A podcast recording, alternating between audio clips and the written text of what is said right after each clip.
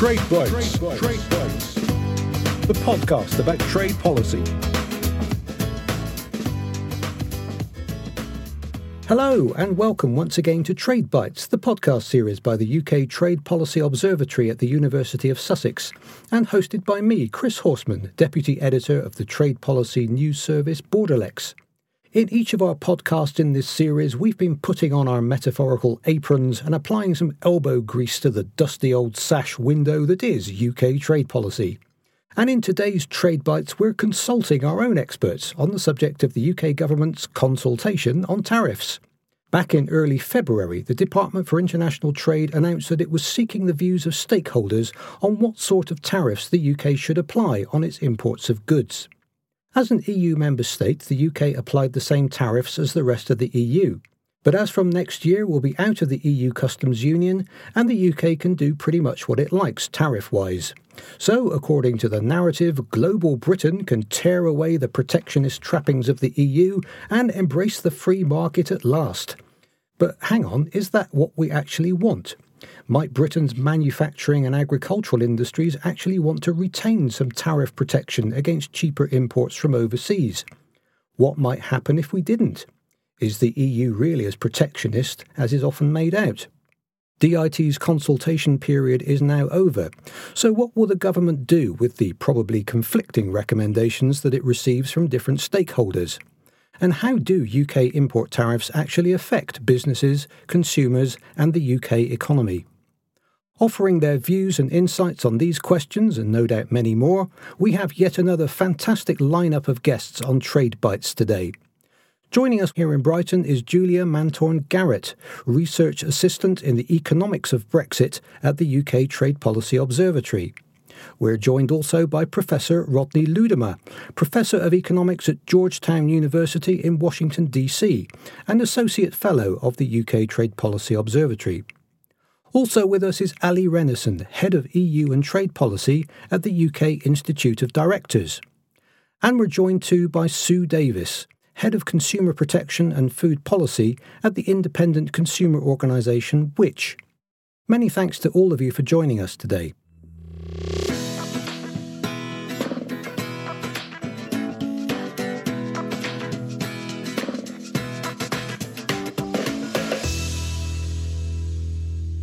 Julia, if I can start with you, let's start at the very beginning. What are tariffs? What's the UK's current tariff structure?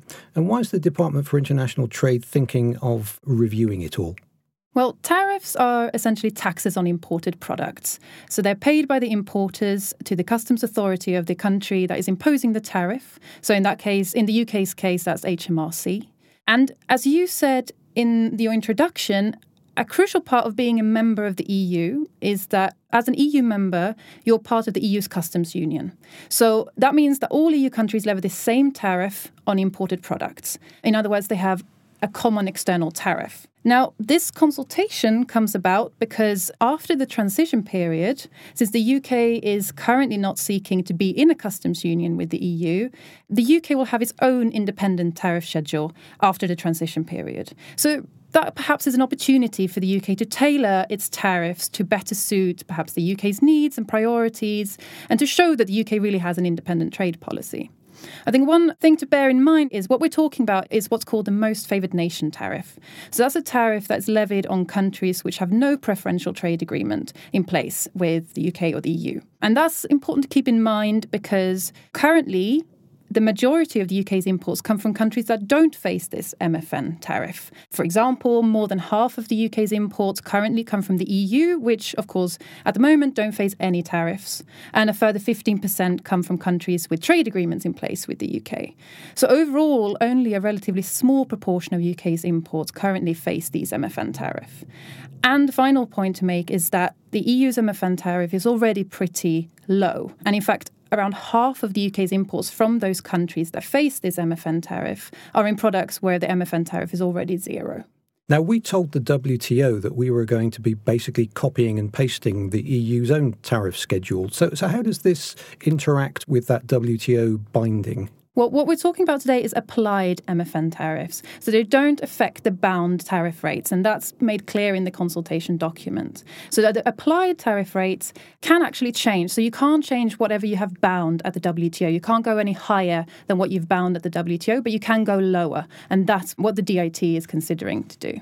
Allie Renison, why do tariffs matter for businesses? What could the changes make for businesses in Britain?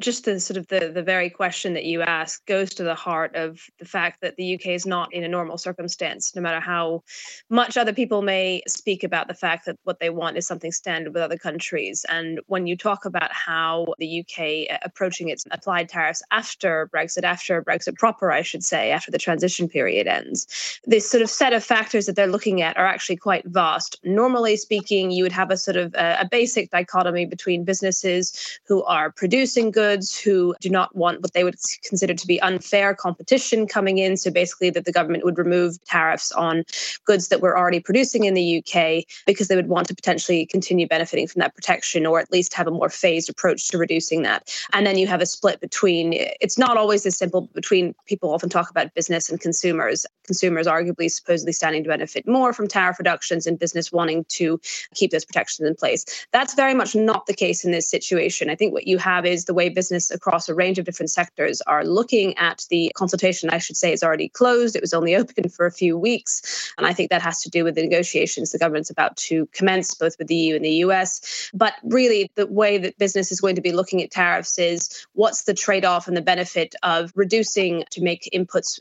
cheaper versus making it slightly more difficult, potentially in some cases a lot more difficult to do trade with the EU. So there's a lots of different moving parts to this discussion.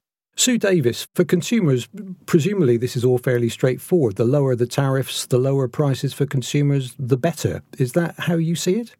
I don't think it's quite that straightforward. I think, as a general point, I would say that it's really important that the government's trade policy delivers for consumers because whether it's approach to tariffs or its approach to future trade deals, we're really going to feel that in terms of how it impacts on our everyday, day to day lives. I think you need to get a careful balance with the approach to tariff policy. On the one hand, if tariffs are lowered, then we could potentially see lower consumer prices. But obviously, it's not necessarily a direct link because it's very difficult often to see how the taxes that are paid on imports ultimately feed through complex supply chains to the end price that we pay as consumers. But clearly, reducing tariffs could be beneficial in terms of prices. But I think there's another side to it as well, which is how do we get the balance between also looking at the choice and variety that are available to consumers. So while we're not here to be promoting or protecting particular industries, we know from our research that consumers often want to buy UK produced products as well. So, in setting the tariffs schedule, there needs to be a careful balance between looking at where there can be opportunities to reduce prices for consumers, but also making sure that there's no adverse impact on particular industries that might be sensitive. And agriculture is always one that's particularly key there. Rodney Ludema, how much does the United States care about the level of UK tariffs? I mean, for example, the US is currently trying to negotiate a free trade agreement with the UK. So if Britain's most favoured nation tariffs came down fairly low, that might make it less urgent for Washington to want to negotiate market access deals within the context of the MFN, perhaps? Yeah, I would say that tariffs are not the primary uh, concern for most countries in dealing with the UK, simply because a lot of trade, particularly with the UK, is in, is in the area of services. And there are also a lot of non tariff barriers that are of major concern in the context of a trade negotiation. But I do know for sure that, that the US negotiators are paying attention to the preference margins that they will receive in any FTA that they were to sign with the UK. So, to the extent that the proposal in question here is going to be reducing the MFN tariffs, they will be reducing those preference margins and therefore reducing the benefit that the US would get from at least this part of the FTA. I, I seriously doubt that this would derail the broader efforts to create an FTA between the US and the UK. But at the margin, I think it's going to be a factor in terms of how much the US would be willing to give up in order to uh, seal that deal.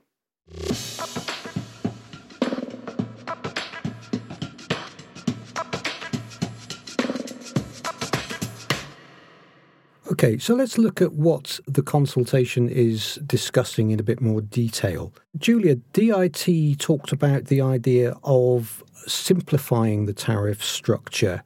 It talked about possibly eliminating nuisance tariffs. Now, what are nuisance tariffs and why might we want to get rid of them?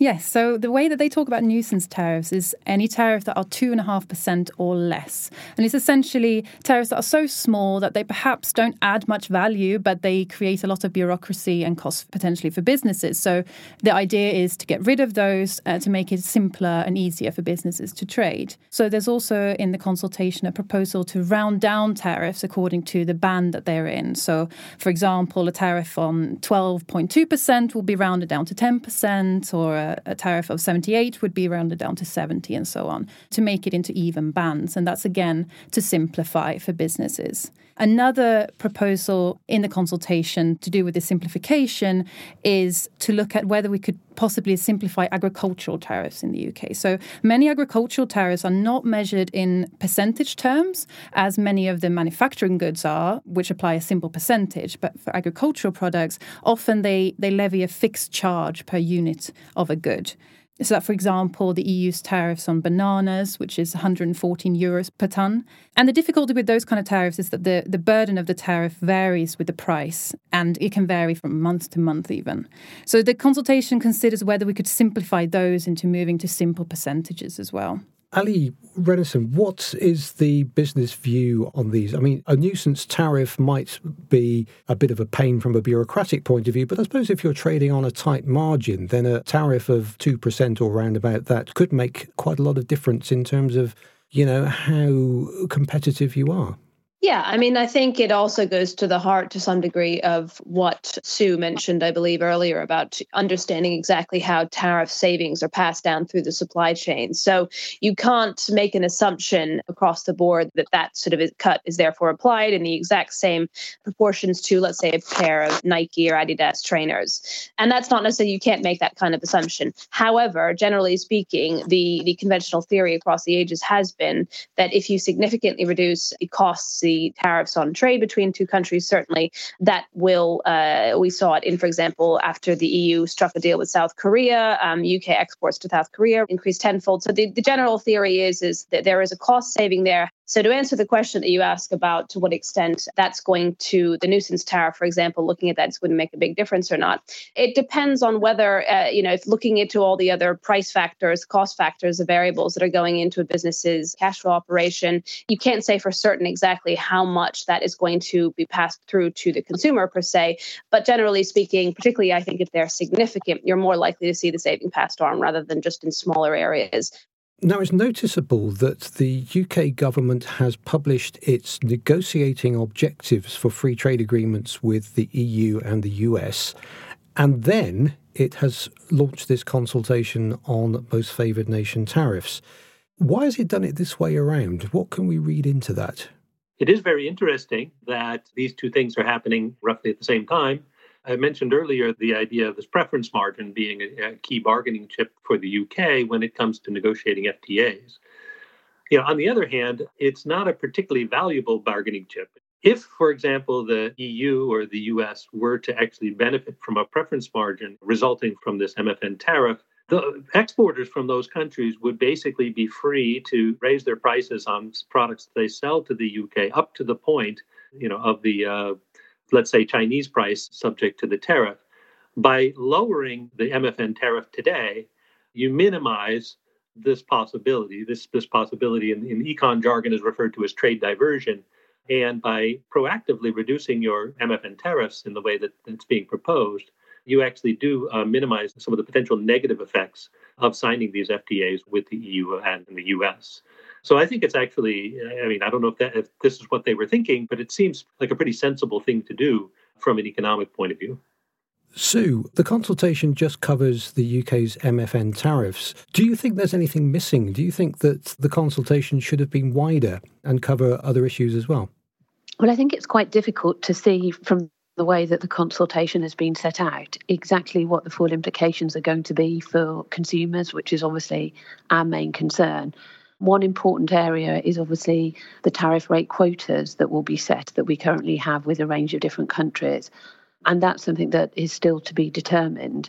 We know from the research that we've been doing, talking to consumers, that obviously one of people's main concerns is about the types of standards that we will have and that will be allowed as part of the trade deals that we negotiate with other countries.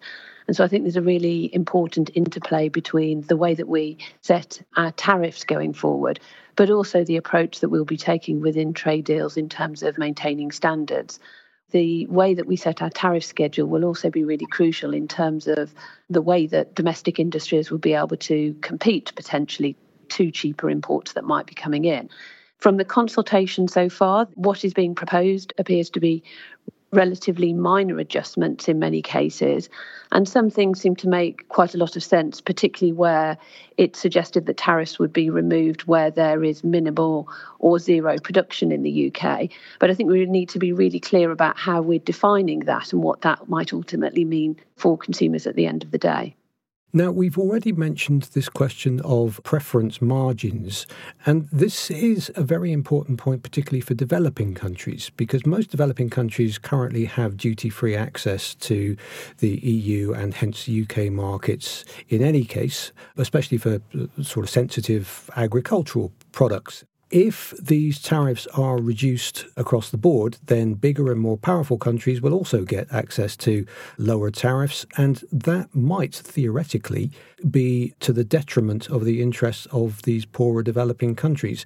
Now, do you think that's something which the government is intending to take into account in the tariff proposals which it eventually comes up with? Well, I think it's it's a very important point, and it's exactly as you said. Especially, I think when we think about these products, perhaps with zero UK production, so products that the UK doesn't produce at all. I'm thinking bananas, coffee, cotton. Those kind of products are particularly the products that we import a lot from developing countries. Developing countries at the moment can trade on preferential terms with the UK through the generalised system of preferences or everything but arms schemes. So they are able to compete perhaps against richer countries by getting these preferences, being able to export to the UK cheaper. And if the UK eliminates tariffs on those products, then they might not be able to compete anymore. And that could be detrimental to those economies. So I think it is definitely something that the government needs to take into account when constructing its tariff schedules? Yeah, I think that the main concern should be about the least developed countries. I think that, you know, when it comes to the developing countries as a whole relative to developed countries, I think it's the intention of the UK government to sign free trade agreements with many of its developed country trading partners. So then this preference margin issue relative to developing countries in the context of GSP would not be an issue. I think what's going to be an issue when you lower your MFN tariffs is that you favor larger developing countries like Brazil and China and India, perhaps relative to some of the least developing countries like Bangladesh and you know or Haiti or something like that. But those are really the countries that we should be most concerned about. And really, you are changing the competitive balance into the UK market with this uh, reduction in MFN tariffs.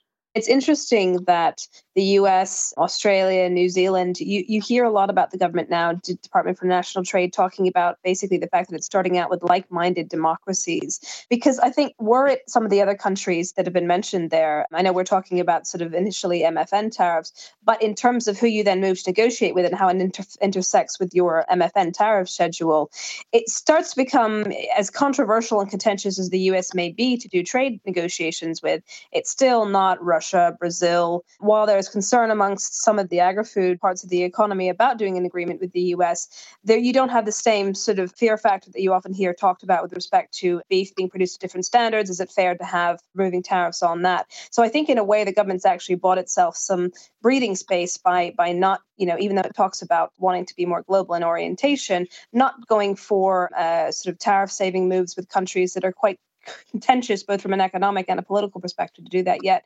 And so I think one of the things that we're still really waiting to see, particularly as Brexit evolves in the near term, is who is the UK wanting to do, you know, deals to reduce tariffs with and why, for what purpose? Another thing that is covered in the consultation, which we haven't really touched upon, is whether to set tariffs on intermediates to zero. And I think that's important. So far, this, sort of simplification of tariffs that we've talked about, at least in our analysis, seems to make very little difference to the average tariff of the UK if that was implemented. But perhaps a bigger change would be this thought of setting tariffs on intermediates to zero. So the, the underlying logic intermediates of, being inputs exactly. to make other products exactly yes. exactly. So the underlying logic is that cutting tariffs on those inputs supports UK producers by meaning that they can produce at lower costs. They can produce these final goods at lower cost if they can import cheaper inputs, and that might make them more competitive. And there are different ways of defining these inputs or intermediate goods, and the, the consultation mentions three different ways. But I think that's important to just mention because it perhaps is one of the bigger changes that would come under this consultation.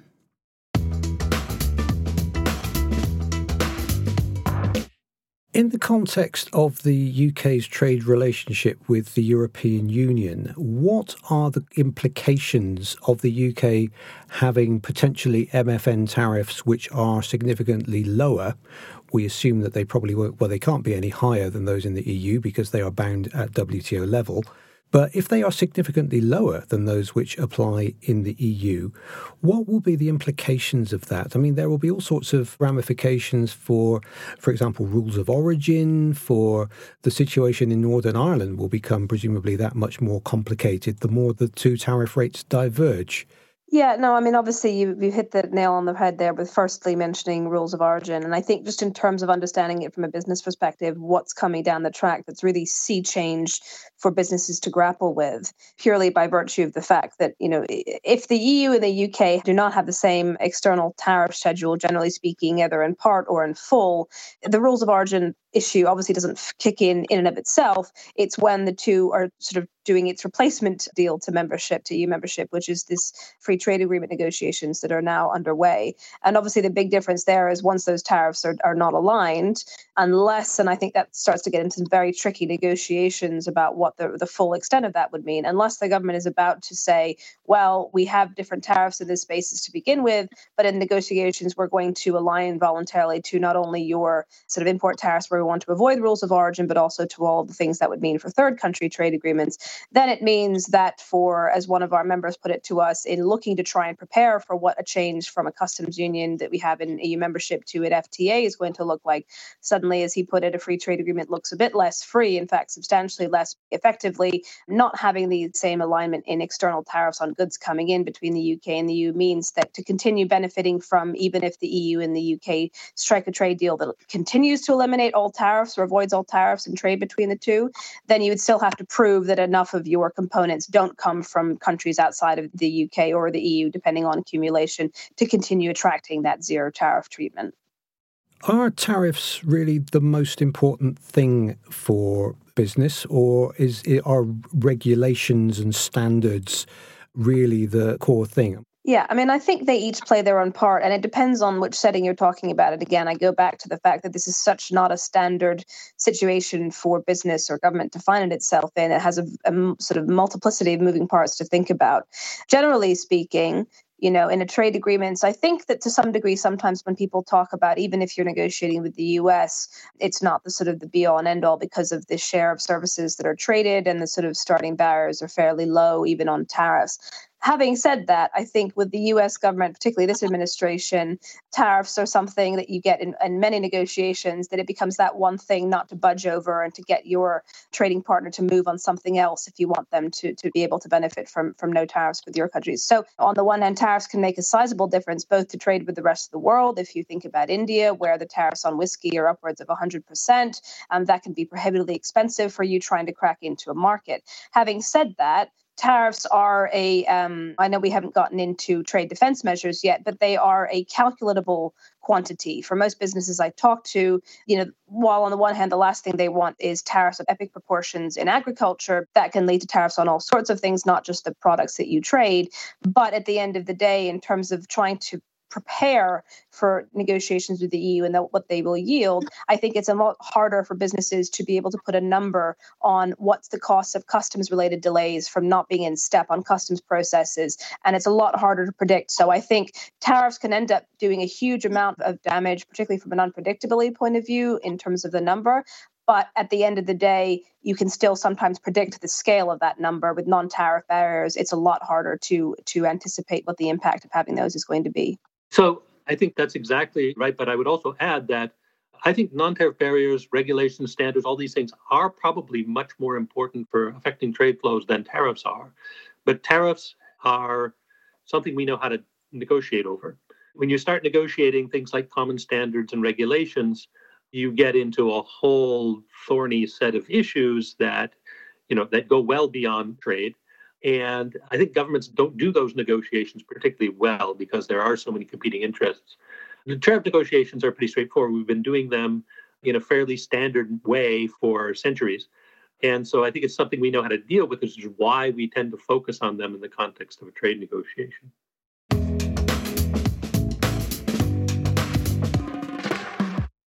Okay, so we've covered a lot of ground, and there's probably quite a few other things that we could have covered given time. But I'm just going to draw things towards a conclusion there by asking each of you a possibly unfair question in the now traditional trade bites manner. What difference do you expect this consultation to make? How different do you expect the UK's tariff schedule will look at the end of it compared with what we've got at present? How different would you like it to be? And in which areas will we actually notice the difference? Sue, what's your take on this? I think at the moment it's quite difficult to see exactly what the true implications will be of the consultation.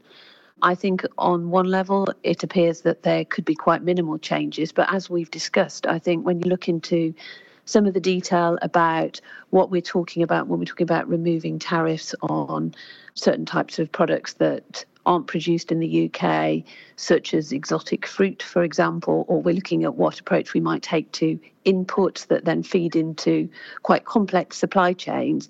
It's difficult to see what it will actually mean in terms of whether it affects how much money we're left with when we go shopping or not. So that's something that we think really needs to be set out. It's obviously also difficult when we're looking at what the approach will be to the free trade agreements that are going to be quite crucial, particularly obviously the one with the EU, where we at the moment enjoy free and frictionless trade. So I think um, it's important that as I've emphasised, that the government really prioritises and fully understands what consumer interests are when they're looking at how they actually take forward the responses that they've had to the consultation. I mean, I think I'm going to answer in an unfair manner by giving two completely different answers, if I'm honest, just to explain, I think, the rationale and parameters this government's looking at all this stuff through. On the one hand, I think the outcome of this could be minimal in terms of changes. I think the tariff schedule could be kept very close to the way it is now because of the not wanting to give away too much to countries that we may be negotiating with. On the other hand, you know, and give yourself as much flexibility and wiggle room in terms of what you end up doing with the EU and the US as possible. On the other hand, I think this is a government that is very keen to show that it is doing something differently because of Brexit. And the easiest way of doing that, that people seem to understand, is cutting its tariffs. So conversely, I think we could also end up with a situation where maybe not on agriculture, but I think on tariffs on things that we don't produce, you could see things going very quickly from what they are currently to zero if the government is so minded to make a point of we are doing things differently because of Brexit. Yeah, I don't have much to add to that. I think those both are uh, brilliant points. I think it's something that we would say probably is perhaps for the reasons that we've discussed to think about not you know not making changes for the sake of it. I think as ali said i think there is this wish to to make these changes to the tariff schedule because we you know the uk can now or, or soon will be able to to do it at least. And perhaps it's important to take a step back and really do the thorough analysis of exactly the things that we've touched upon. What will be the impact on consumers, producers, and so on at a very detailed level before making these changes so that we don't end up making changes for the sake of it that actually don't have the effects that we think that we were thinking in the first place. Rodney, any thoughts from yourself? Yeah. So I don't know where this is all going to end up, but but when I look at the proposals, there are a few things that I think are underestimated in terms of their importance. I think that the nuisance tariffs uh, elimination is actually quite a bit more important than it's sort of being made out to be. I think that when you call them nuisance tariffs, it's like, oh, yes, they're trivial and we just want to get rid of them. I mean, by my calculation, about a quarter of all tariff lines would fall into this category. So we're talking about a big chunk of the tariff lines that would actually be go to zero under this proposal. And moreover, because the tariffs are relatively low on these products, I'm, I have not done the calculations yet, but I think it would be a sub, very substantial proportion of UK imports. And so, you know, The US's tariffs on passenger automobiles is 2.5%, which would be considered a nuisance tariff under this proposal. We just spent, you know, we just spent the last two years renegotiating NAFTA, and this was the, the entire topic of conversation. So a 2.5% tariff on a high value product like an automobile is not a trivial amount of money, and it's not irrelevant for uh, companies involved in the trade. So to me, that's a pretty big deal that's being kind of undersold. That to me looks like a fairly substantial change. And then cutting tariffs to zero on intermediate inputs, I think, is also uh, could be quite important. So I don't see these as trivial changes to the tariff schedule at all.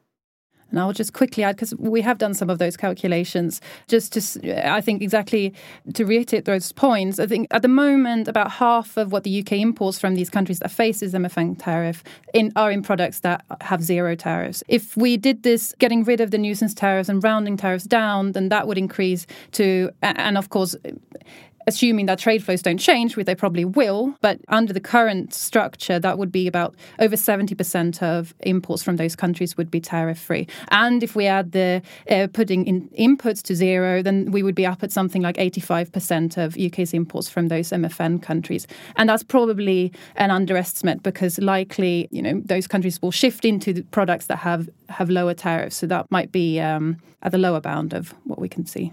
So the changes could be potentially be quite significant by the sound of it. Well, there we have to wrap it up. Many thanks to our guests today, to Julia Magntorn Garrett, to Rodney Ludema, to Allie Renison, and to Sue Davies. Thank you very much for your thoughts and your insights, and as always, many thanks to all of you for listening in. Join us next time on Trade Bites.